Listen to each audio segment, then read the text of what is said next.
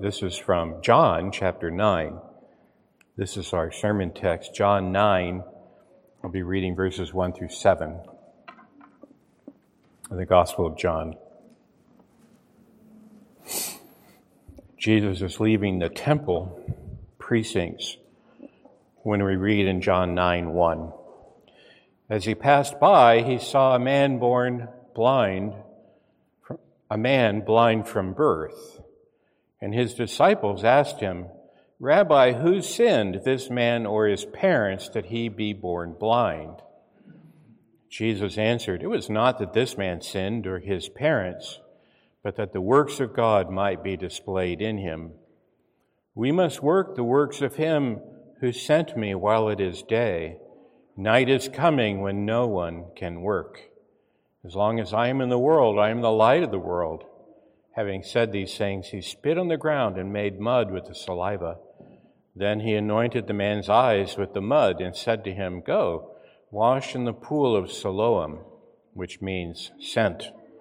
So he went and washed and came back seeing. This ends the reading of God's holy word. The grass withers and the flower fades, but the word of God abides forever. Let's pray. O oh Lord, we thank you for giving us your word, sure and certain. And we thank you, O Lord, that it will not go back to you void, but accomplish your good purpose. We trust you, O Lord. We pray that this morning we would be blessed by your word. Even if we are challenged in our actions and our thoughts, may it be good for us and a blessing from you that we may grow in our most holy faith together. May the thoughts of our hearts, meditations of our hearts, and the words of my mouth be pleased in your, in your sight, our rock and our redeemer. We pray in Jesus' name. Amen.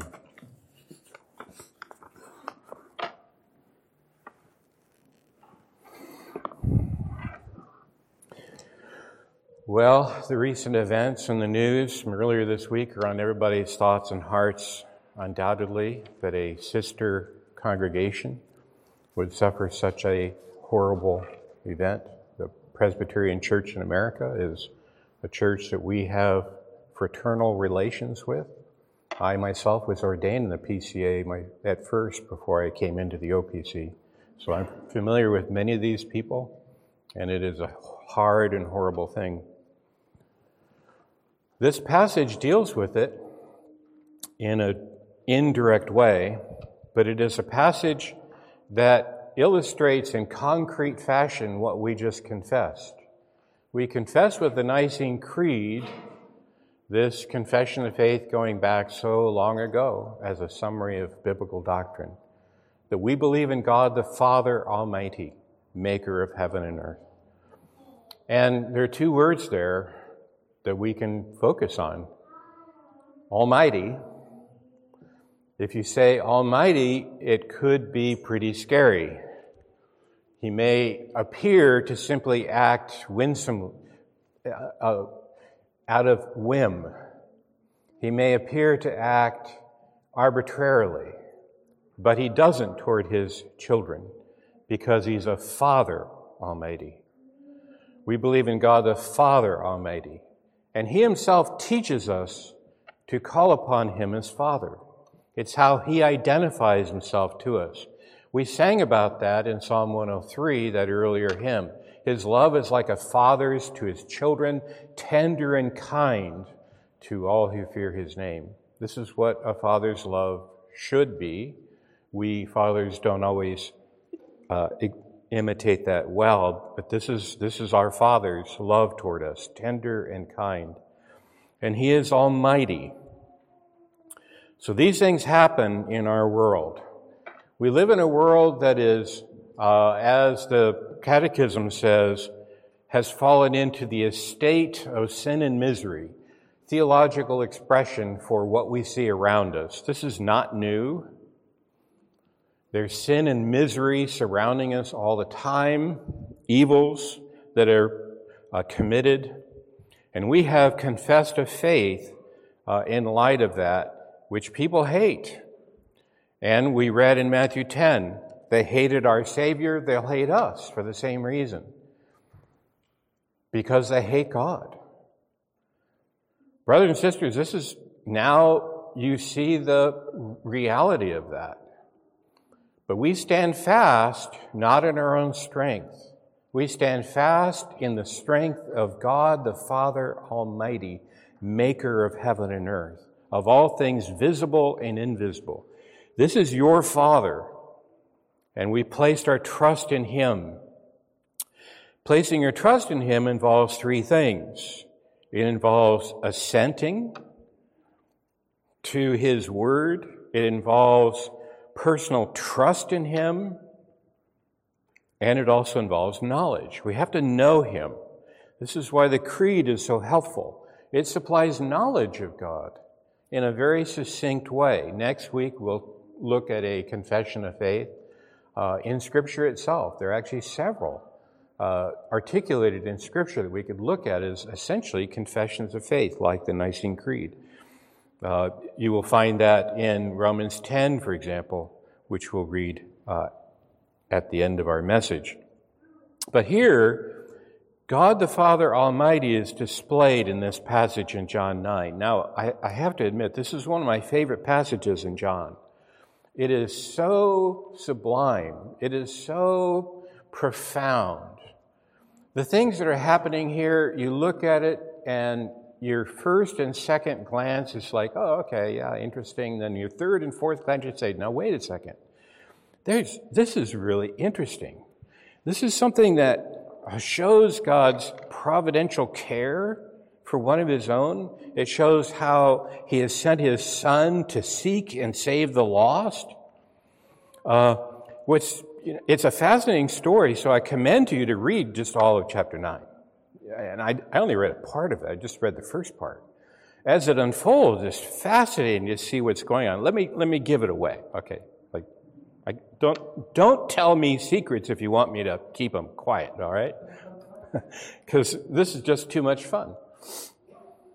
When you look at this story, the unbelief of the Pharisees drives this man to faith. They expect this guy to give up on the faith, and he looks at what they're saying and says, wait a second, we never heard about. What about, but look, I know I was blind. I know I now see. If this man's a sinner and didn't come from God, how could he do the work of God? How could I now see? And the Pharisees going, Oh, shut up. You were born entirely in sin. That's verse 14, by the way. And their unbelief just gets harder and harder. They're faced with the evidence, and it drives them harder and harder into unbelief, which drives this man to be softer and softer in faith until finally he professes faith. He makes a confession of faith in Jesus. Now, part of what's also fascinating about this is Jesus does this act and then disappears. He's no longer in the story. He's the main subject of the story, but he's not there guiding the story. It just sort of unfolds until at the end he appears. And he appears to the man.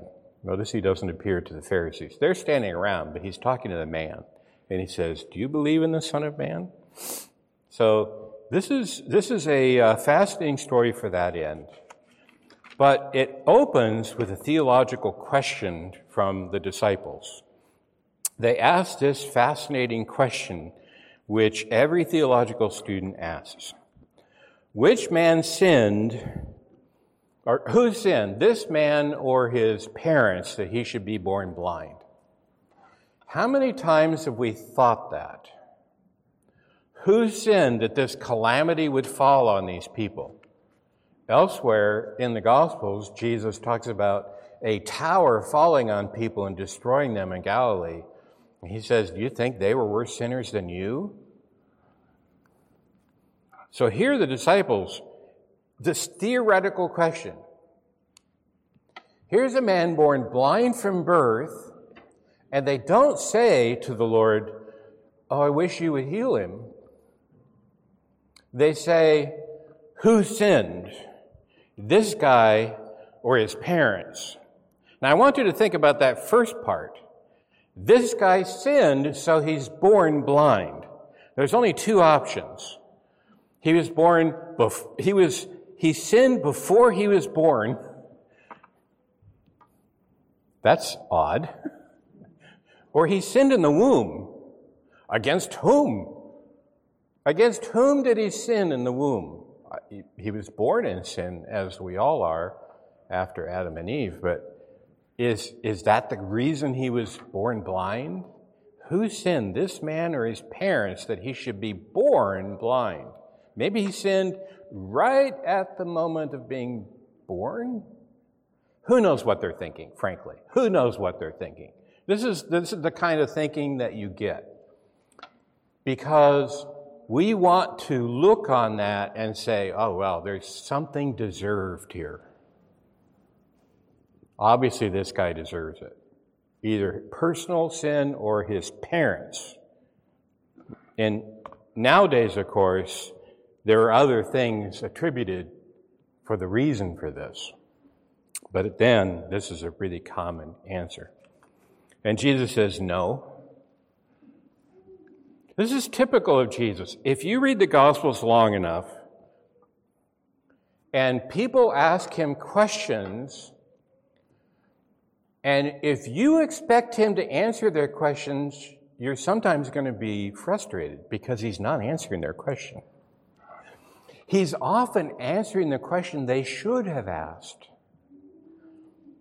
This is actually part of what's happened all the time. They don't understand who he is and what he's up to. They ask these questions, and he's like saying, Well, if you knew who I am and what I'm up to, here's what you would have asked. So his response is just no, neither. No. Wrong question. Why did this happen? That the works of God might be displayed in this man. Now, this is a man of Israel this is a man that we read about in Isaiah 55. Isaiah 55 belongs to that man. That God's word will come down for blessing upon his people. This, is, this was the hope and encouragement for this man, though he was born blind. This is what, how people should have encouraged him. You are a member of the people of God Despite the trials of this life, God doesn't hate you. He's not punishing you for sin if you experience trials of life. This, by the way, what I want you to remember as a result of this. It's not God's hatred toward you that causes you to suffer in this life. This is what Jesus just told you in Matthew 10.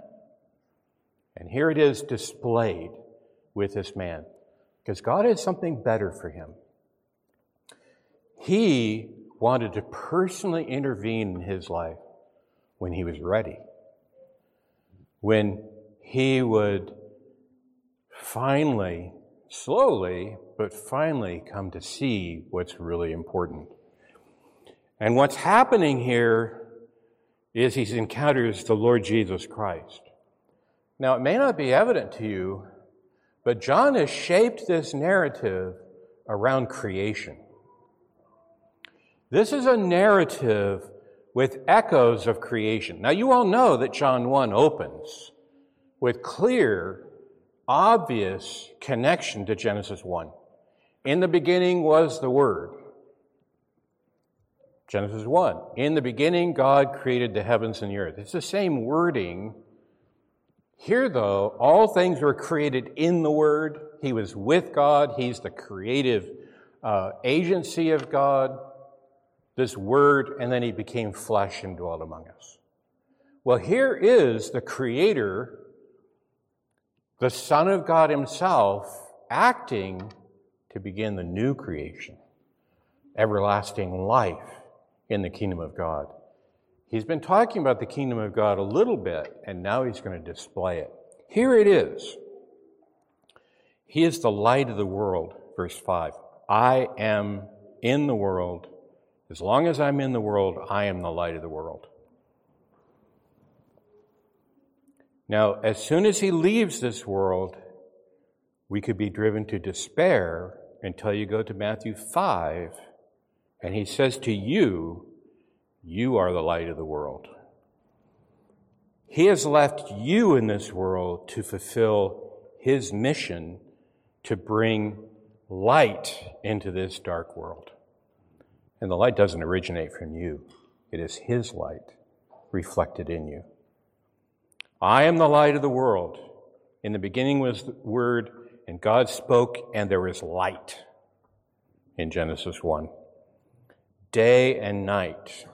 We must work the works of God of Him who sent me while it is day.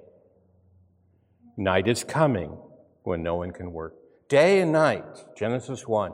Day and night here. Jesus says, I have to work. And as long as I'm here working, it's day. Night is coming. Now, do we have night now and no working of God? Not yet. That's going to lead to the last day. Until then, you are the light of the world, the salt of the world, and He's left you behind. That with His presence, I'm with you even to the end of the age, that you might work the works of God until that last day. And our Lord is talking about this being a new creation work. Now, we don't read about it here, but it's in verse 14. Now it was the Sabbath day when Jesus made the mud and opened his eyes. This is part of what John is doing to sneak up on you. He has this unfolding story and he leaves out this essential bit so that it would build up. And then all of a sudden, oh, yeah, by the way, it's the Sabbath day when Jesus healed this guy. The Sabbath was a sign and seal of new creation in its original giving.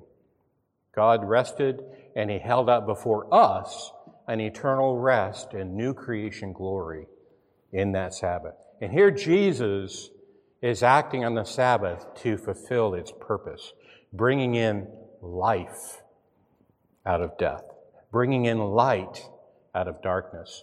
This guy had complete darkness. He was born blind. He had no residue of the idea of color he didn't know what color was. He'd never seen it.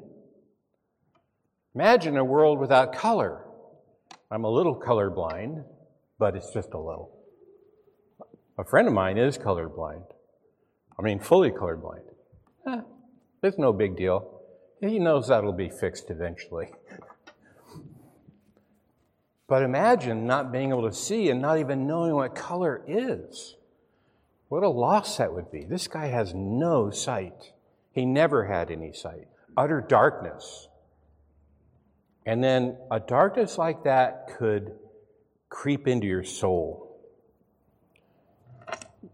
You know what I mean. You can have a darkness of soul leading to despair. This guy was on the brink of that, and our Savior rescued him new creation work, bringing light into this guy's life, working the works of God as at the beginning, day and night. It's a new creation because his father had sent him to take care of his people, whom he has a fatherly care over. Now, these disciples, they have this question. And I'd like to warn you that sometimes we have this question. It's a perverse feature of people, including myself, when we sin, to look at the misfortune of others and think, I'm glad it happened to them and not to me. I really didn't deserve that. They must have. This is, this is found in Proverbs. Whoever mocks the poor insults his maker. He who is glad at calamity will not go unpunished. We cannot be glad at the calamity of others, even upon our enemies, even upon those who persecute us and mock us and threaten us. Love your enemies, our Lord says, because that's what God has done. He has loved his enemies to the point of sending his son on our behalf. We don't rejoice in the calamity of anyone. We cannot. It's a type of self justification. I must be okay. I must be good. I must be favored by the Lord. That is not the source of your favor with the Lord.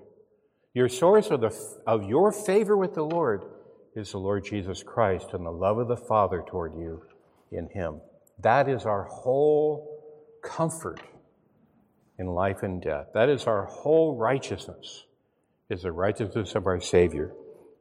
And our, our apostles here, they fall into that. Which man sinned, or who sinned, this man or his parents, that he would be born blind? They were glad at the calamity because it's a way to make yourself feel better. But this is about the works of God. Now, part of what's unusual about this happening in John 9, Jesus doesn't normally heal people unless they ask. Either they ask or friends and family members ask.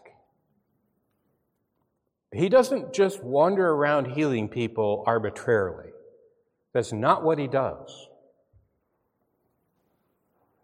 But here, this question provokes him to demonstrate the truth that this man was there that the works of God would be demonstrated, of new creation, life out of death. That that's what he's up to in the world. That's his mission in coming into the world, is to bring light and life into the world. So this man was put there as a sign of that.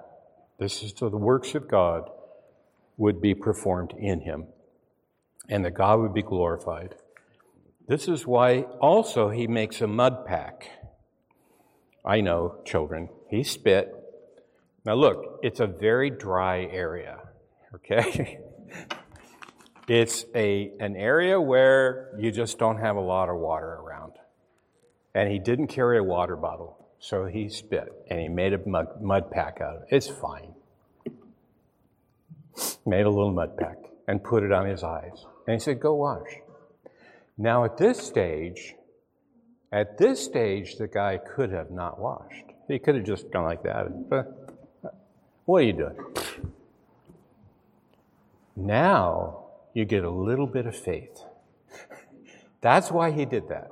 You get this little bit of faith. Okay, well, nothing to lose. I'll go wash. Do you think he really understood that he would come back seeing? Notice what Jesus says to him Go wash in the pool of Siloam, which means sent. There's no promise that he would see. It just says, Go wash. Go wash over there in that place where you're sent. Go wash. Jesus didn't tell him that he would be healed and see, but that's what happened. He came back seeing that little bit of faith. The power of your faith, brothers and sisters, is not how big your faith is. Oh, I want you to have huge faith. I want you to have faith that will move mountains. But your faith is not in your faith and its strength. Your faith is in the Savior who is strong. There's your strength. That's what faith is. Trusting in Him and His strength and His power. God the Father Almighty. That's whom you put your trust in through the Son. And here, God the Father Almighty, creator of heaven and earth, had just put a little mud pack on this guy's eye. He's kind of, kind of silly in a sense. This little mud pack.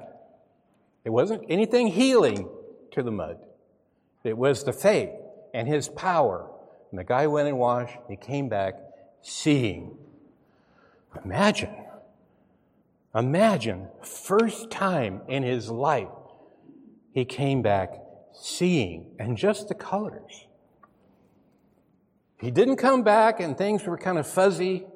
Oh, I see people, but they look like trees wandering around. That's another episode. No, he came back seeing. Everything was bright and clear. This is what Jesus did for him to demonstrate his power and the grace of God and this was, this was also a sign that Jesus came to reverse the fall. This world of sin and misery is what Jesus was going to turn on its head. and bring life and joy and no more misery or sin, or sin, no more of the things which cripple us and cause us so much pain and grief and anxiety. Those things will all go away and be remembered no more in the new creation glory that awaits, paved for us by our Savior on the cross. This was God's purpose. It is, in the words of one author, a severe mercy that this guy was born blind. A severe mercy. I like that phrase. It's a good way to describe what happened to this man. A severe mercy. You read the rest of John, and you'll see it wasn't easy for him but in the end of the day, he fell down before the Savior and worshiped him. And then Jesus acknowledged, This man now sees. I'm not talking about physical seeing. This man sees eternal life. This man now has an inheritance with the saints in glory forever in eternal life with me that I'm purchasing. This was a work of God the Father Almighty through the Son. This is whom we profess with that creed that we professed earlier. And by the way, that Matthew 10 that we read, it's translated, if you acknowledge me before men. You could just translate that confess. The same word can be translated confess or acknowledge. If you confess me before men, I will confess you before my heavenly Father. This man, born blind, now has an inheritance to be confessed before the Father of Jesus by the Savior. The Son at the right hand of the Father, as we also confessed in the, the Nicene Creed, he will confess your name to his Father if you confess him. This is your hope and confidence that our Savior will pronounce your name before the great King, the Father Almighty. Hear now the reading of Romans chapter 10. This gets to the issue of confession and of the Father and what we're talking about here. I'm reading Romans 10. Let me go ahead and read a little bit of the context. Start with verse 8 talks about the word of Moses, speaking of Christ's work to descend and then to ascend. Now, verse 8. But what does it say? The word is near you in your mouth and in your heart. That is the word of faith that we proclaim. Because if you confess with your mouth that Jesus is Lord and believe in your heart that God raised him from the dead, you will be saved. For with the heart one believes and is justified, and with the mouth one confesses and is saved. For the scripture says, Everyone who believes on him will not be put to shame. Brothers and sisters, put your faith in God the Father Almighty in all the trials of this life, and they are real. We don't make light of that. These are real trials, real troubles, real anxieties await us if we let our guard down. But you put your trust in God the Father Almighty through all the circumstances of life, and you have an inheritance that will never be shaken. You have a Savior who professes your name before his Father, the maker of heaven and earth, and your hope will be fulfilled for life everlasting in his presence. Through the glory of Christ. Amen.